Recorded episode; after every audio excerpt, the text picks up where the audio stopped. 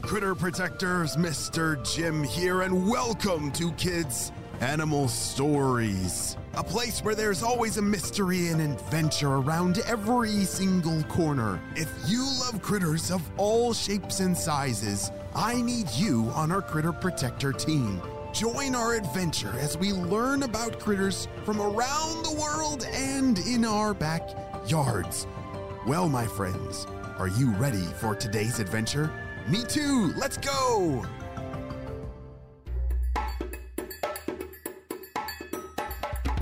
Horses are wonderful animals for a lot of different reasons.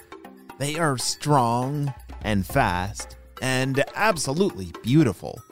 Before cars were invented, people used horses to pull carts, help out on the farm, and even deliver the mail. Today, many people ride horses for fun or as part of their jobs. The critter in our story today is a very special type of horse that you may not have heard of before. And this story is based on a real life critter friendship. So saddle up and get ready for today's adventure. Yeehaw! Teeny the horse was having the time of her life. She was racing along the beach as fast as her legs could carry her. It was sunset, and the sky over the ocean was pink and orange and purple all mixed together. The wind was swishing through her mane, and the wet sand was sticking to the bottom of her hooves. Both of those things made it difficult to run, but nothing was going to slow the mighty steed down as she thundered toward the castle in the distance. How are you doing up there, Your Majesty? She shouted to the princess riding on her back. Oh, I'm doing quite splendid. Thank you for asking, dear. I do hope we will make it to the castle in time. The fate of the kingdom rests upon your strong shoulders. Don't worry, you can count on me. Proclaimed Teeny as she ran with all her might. Teeny, Teeny, Teeny. Yes, Your Highness. I can't. I'm afraid I can't go any faster. Funk. Teeny jerked awake as an apple landed on her head. You were running in your sleep again, grumbled Teeny's sister Cassie. You were kicking the barn wall so loud. I'm surprised that humans didn't come running, so I had to take matters into my own hands and wake you up. It took Teeny a few moments to realize what was happening. The beach was gone. The castle, gone. And even the princess was gone. It had all been a dream. What a way to start the day.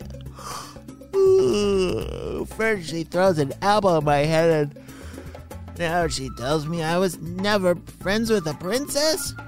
Woe is me! Here we go again, Cassie said as she rolled her eyes and stuck her nose into the air. Teeny dramatically flopped to the ground and covered her face with her hooves. Cassie tried to help by reminding her about breakfast. Why don't you come here and have some of these tasty oats? A full belly always makes me feel better. How could you possibly be thinking about food at a time like this?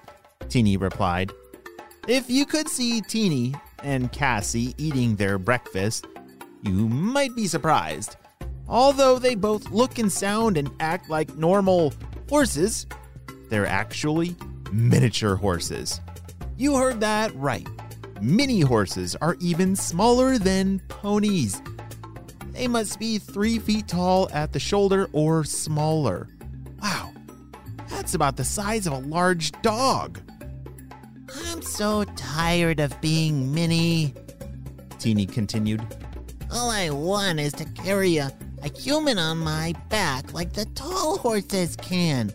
They look so majestic when they ride around the pasture together. I don't know what you're talking about, said Cassie. We have it good, kid. All we have to do is look cute and eat our food. It's a lot of hard work for those bigger horses to carry their riders around, you know? Teeny sighed and got up off the ground so she could eat her breakfast. I guess you're right, Cassie. I, I suppose I should stop dreaming and be thankful for what I have. Crunch, crunch, glug, glug, glug, went the two sisters as they ate their grain and drank their water. It was a bit cold outside, but the sun was shining and the sky was bright blue. After breakfast, they left the barn through the open gate and walked into the pasture. This is where they would spend the rest of their day until it was time for dinner. Cassie liked to graze or nap standing up. Teeny preferred to explore, Time to check the perimeter. thought Teeny.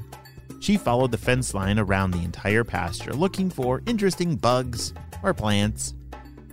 She had just noticed a particularly smooth pebble when she heard a rustling sound coming from the cornfield to her left. Teeny froze and waited a minute, hoping the scary sound would go away. But it didn't! Oh no! Teeny's all alone in this field and she's just a small little mini horse. What in the world kind of sound is going on out there? I'm not sure. I hope it's not gonna eat Teeny, but we are gonna have to wait and see what happens on the next episode of Kids Animal Stories.